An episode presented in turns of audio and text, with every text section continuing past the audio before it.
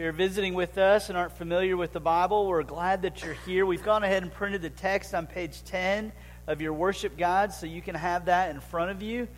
Romans chapter 8, starting with verse 5. Reading through verse 11.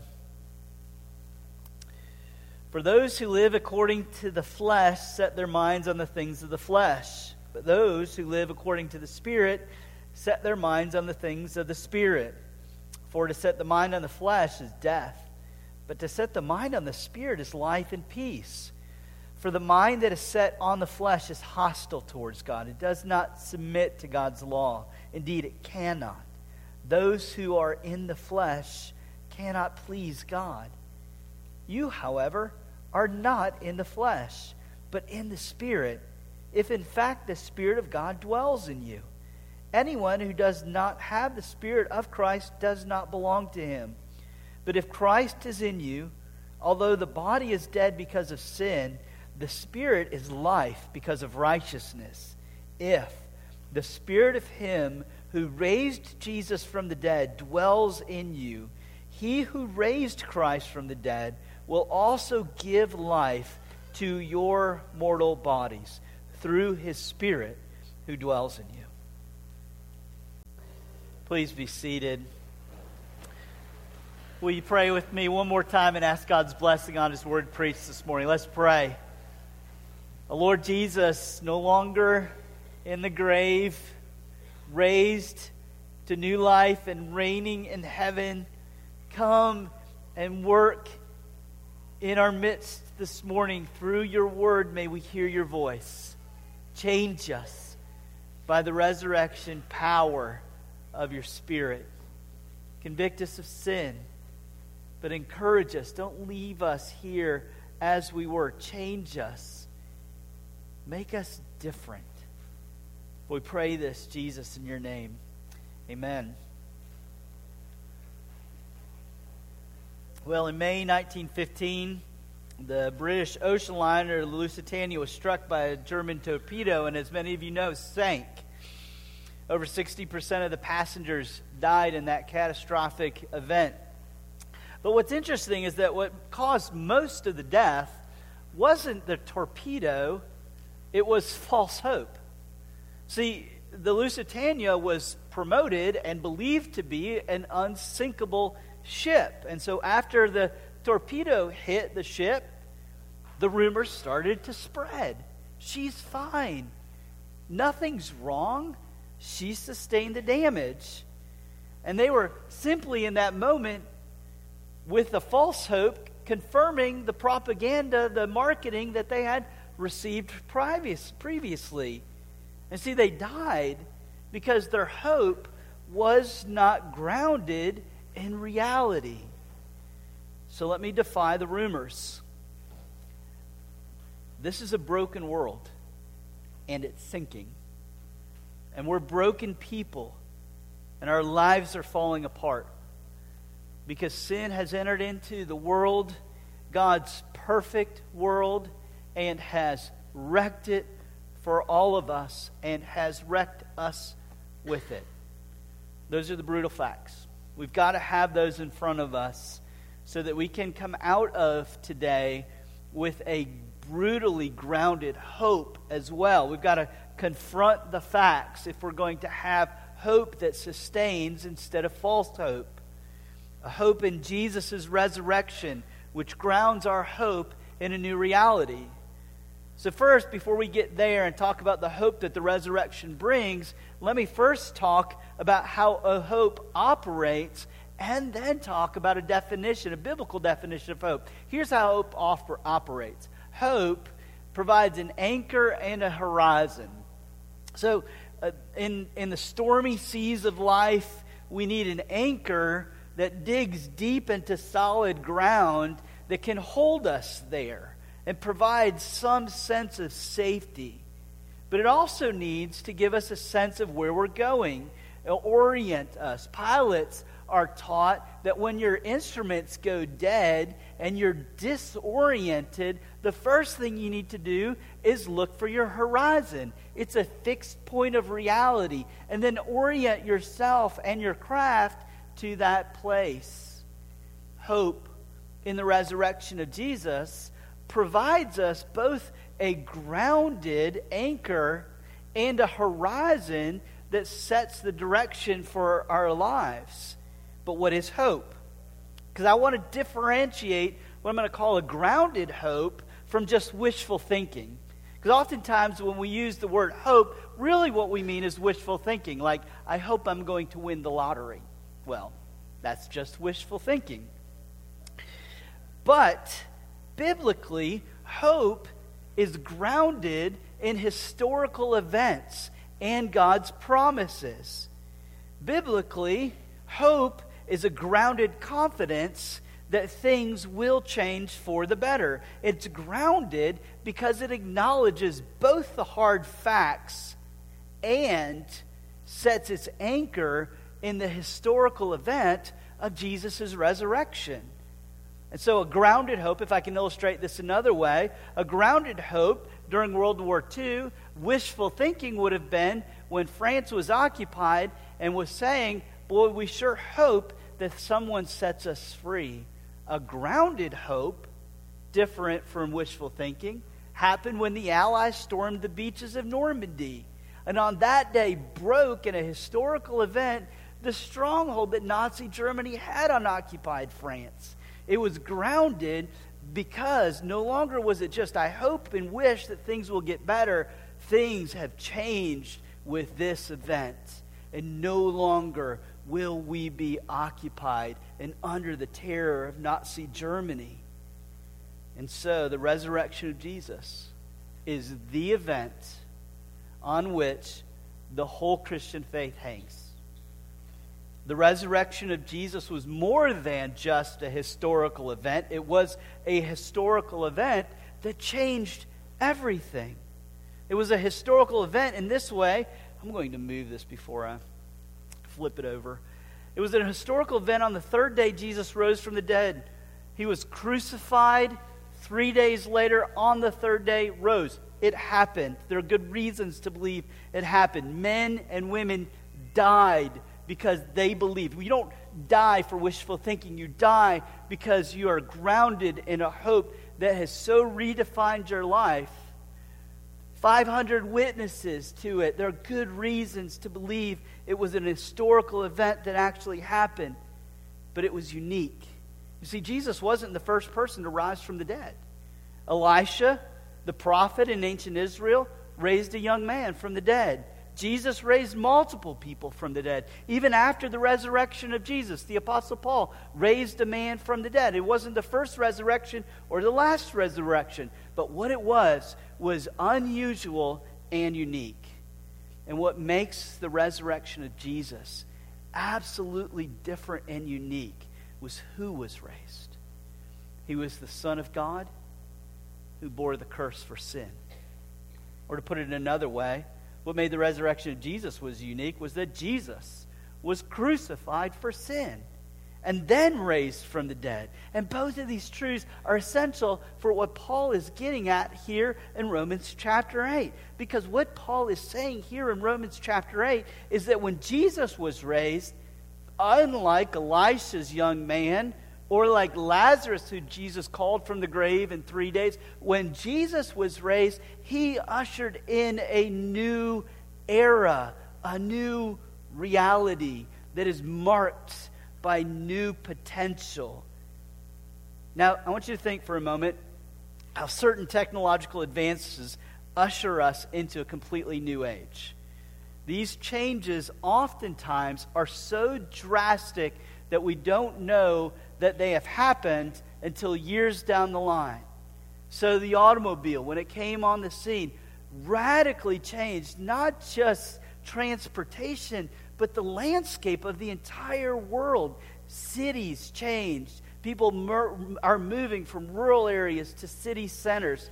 People were able to transport goods.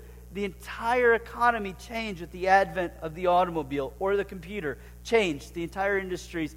Everyone's lives has been changed by the advent of the computer. But when the computer was invented, you didn't notice that a new era had been instituted. A new era had come that would radically change everything else. You had to live with that reality for a while. And you see, this is what the resurrection of Jesus brought a new age, a new era. Nothing is the same as it once was. Now, we might not grasp all of the ways that things have changed, but since sin entered the world and broke it and broke us, God made a promise. Since all of Adam's sin put us under God's curse, God promised to right the wrongs, to mend the broken, to bear the curse. We heard it in our call to confession, our assurance of pardon, and our Old Testament reading. God will undo everything that is broken. God will bring in the outcasts and heal them. God will take those who are far off and bring them near. And the resurrection of Jesus is Jesus ushering in that new reality, and it changes everything. So look at the contrast that Paul makes in this passage in Romans chapter 8, in these just few verses. A contrast between the old, the way things were, and the new, the things, the way things will be. The age before the resurrection of Jesus and the age after.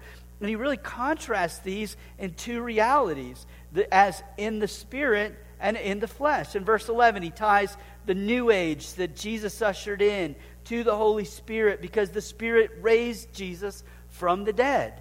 In verse in 1 Corinthians 15, after the resurrection, Jesus has become the life giving Spirit, or the one who gives the Holy Spirit of life.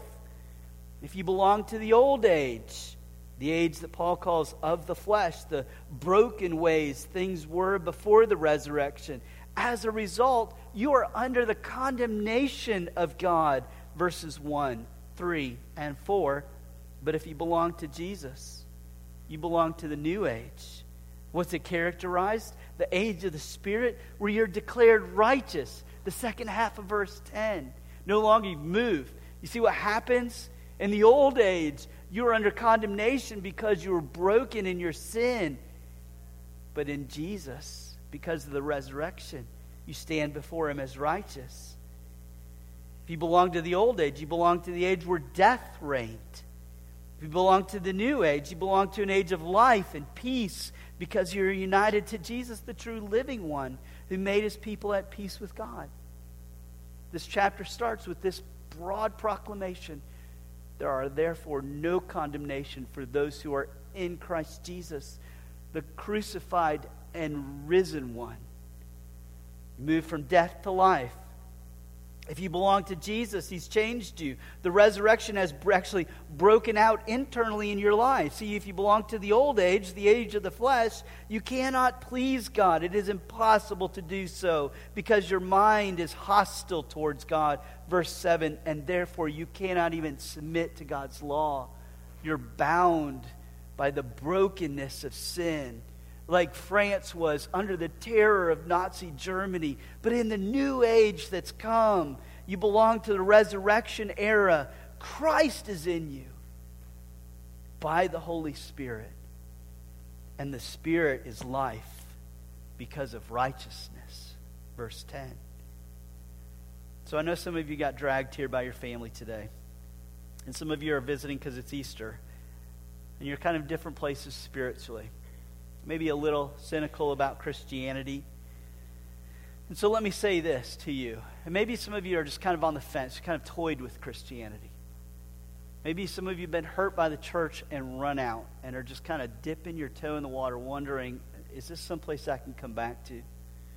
So let me say this to all of us. As long as the resurrection of Jesus, as long as the resurrected Jesus stays outside of us as simply a historic event, he's of no value to us.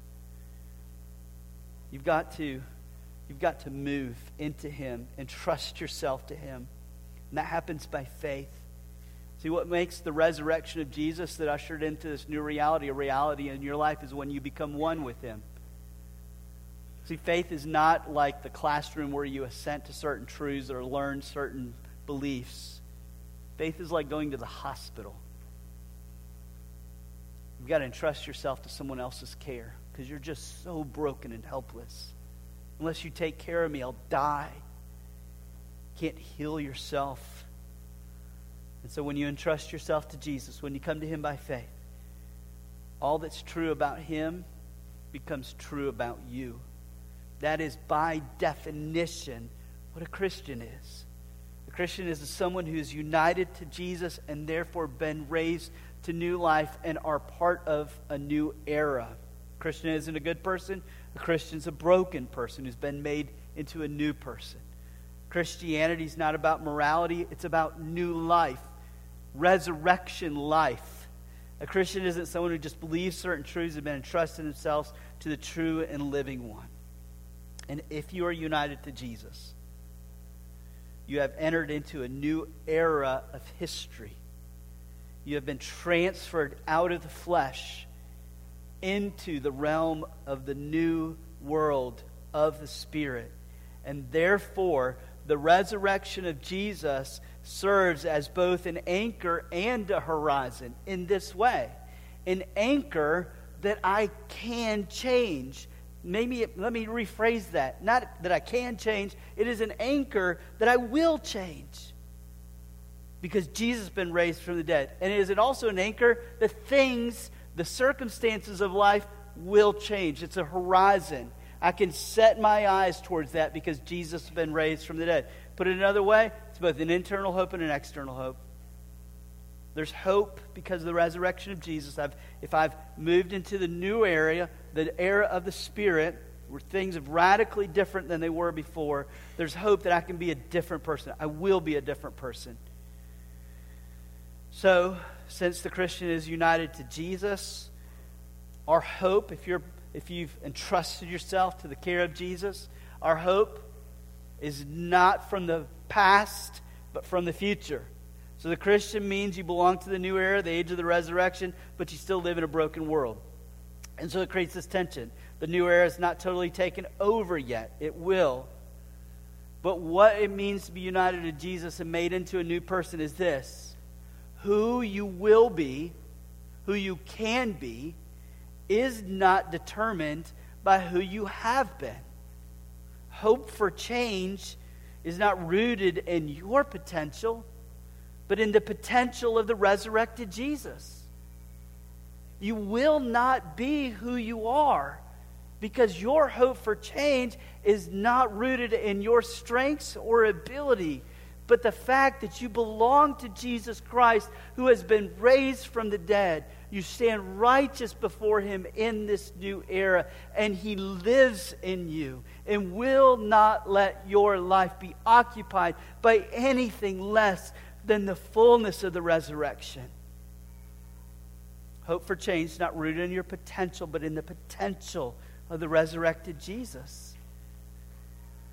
And see what this creates is a tension between the old man, the sin that still remains in me, the brokenness of my life, and the new man, the old era and the new era. You live in both. You have remnants of this old fleshly era in you, but you you're united to Jesus.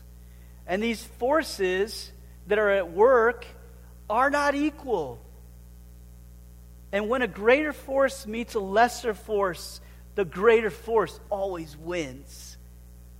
If I were to stand on the train track and try to stop a barreling locomotive, children, don't try this at home. The unstoppable force of the train would meet me.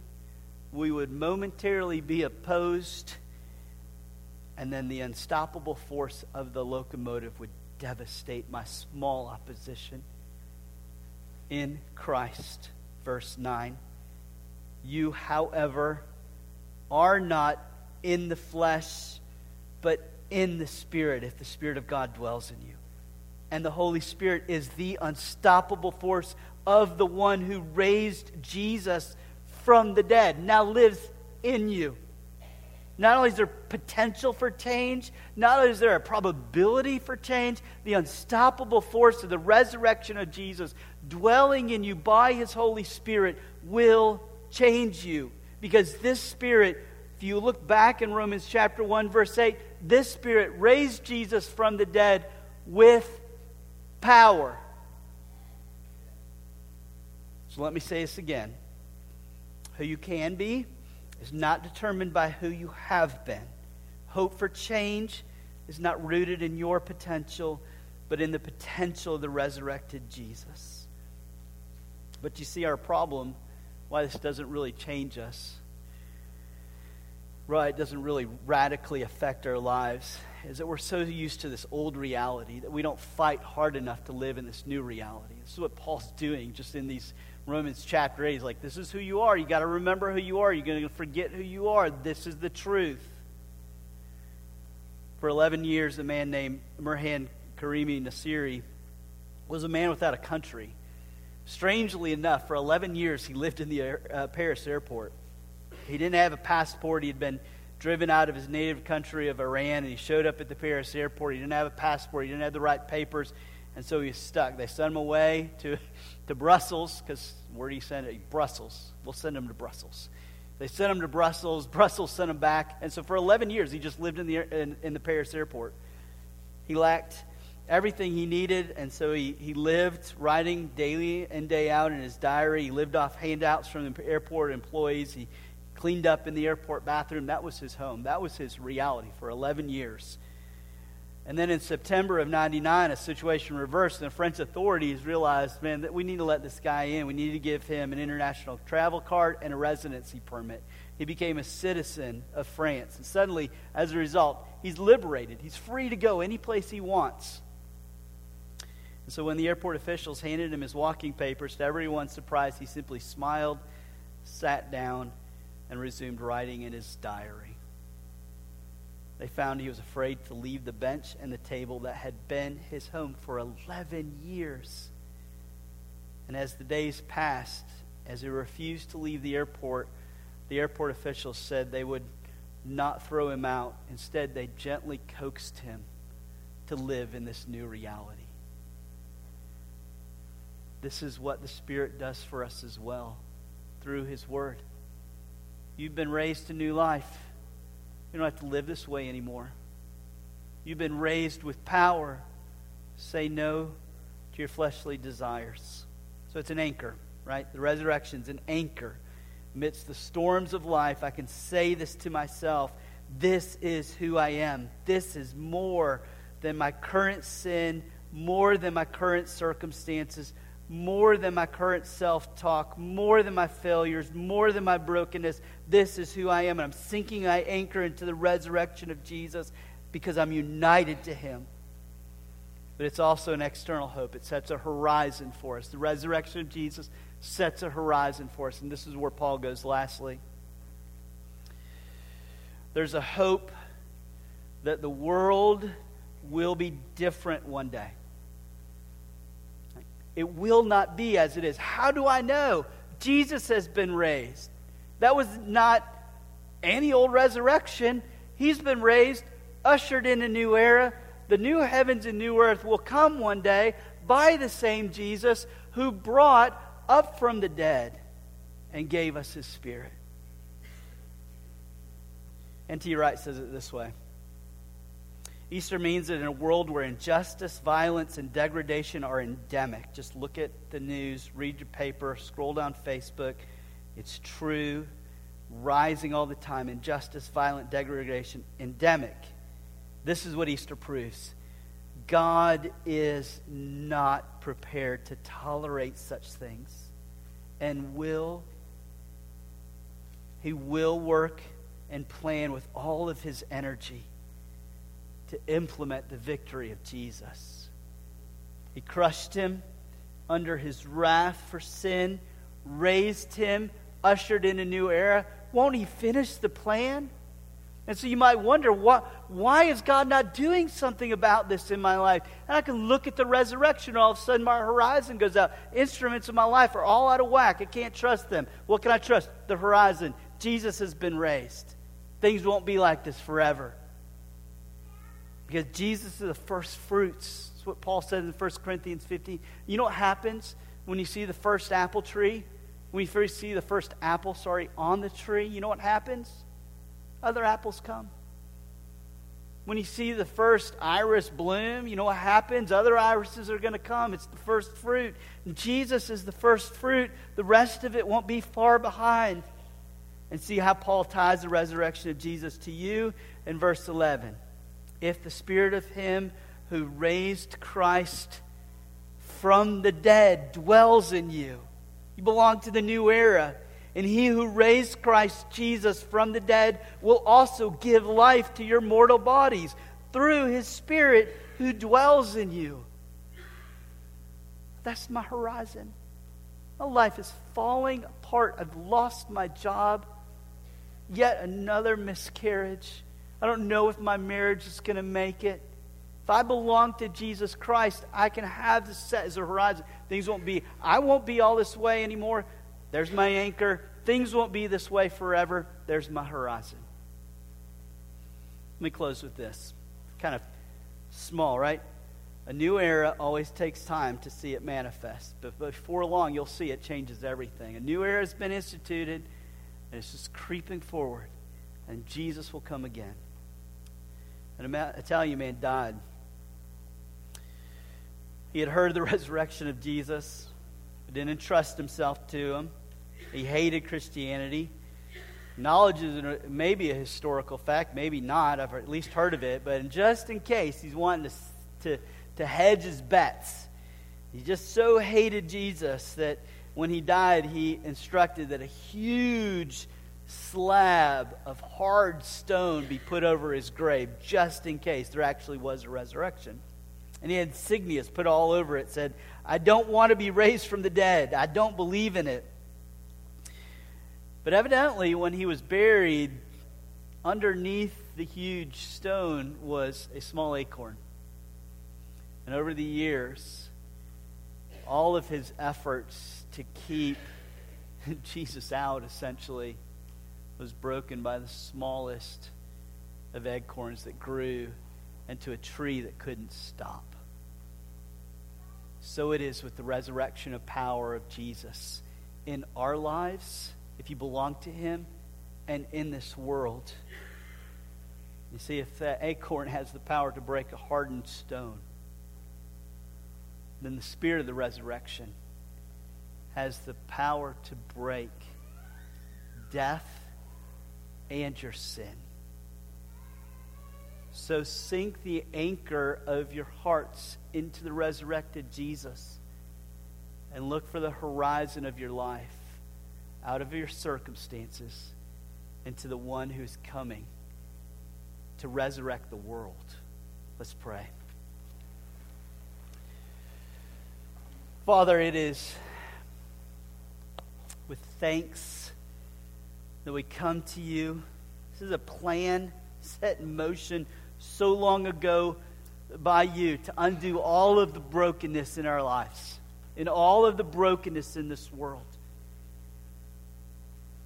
You won. You are winning. You will win. Because Jesus has been raised. And he is our hope. So we pray this in his name. Amen.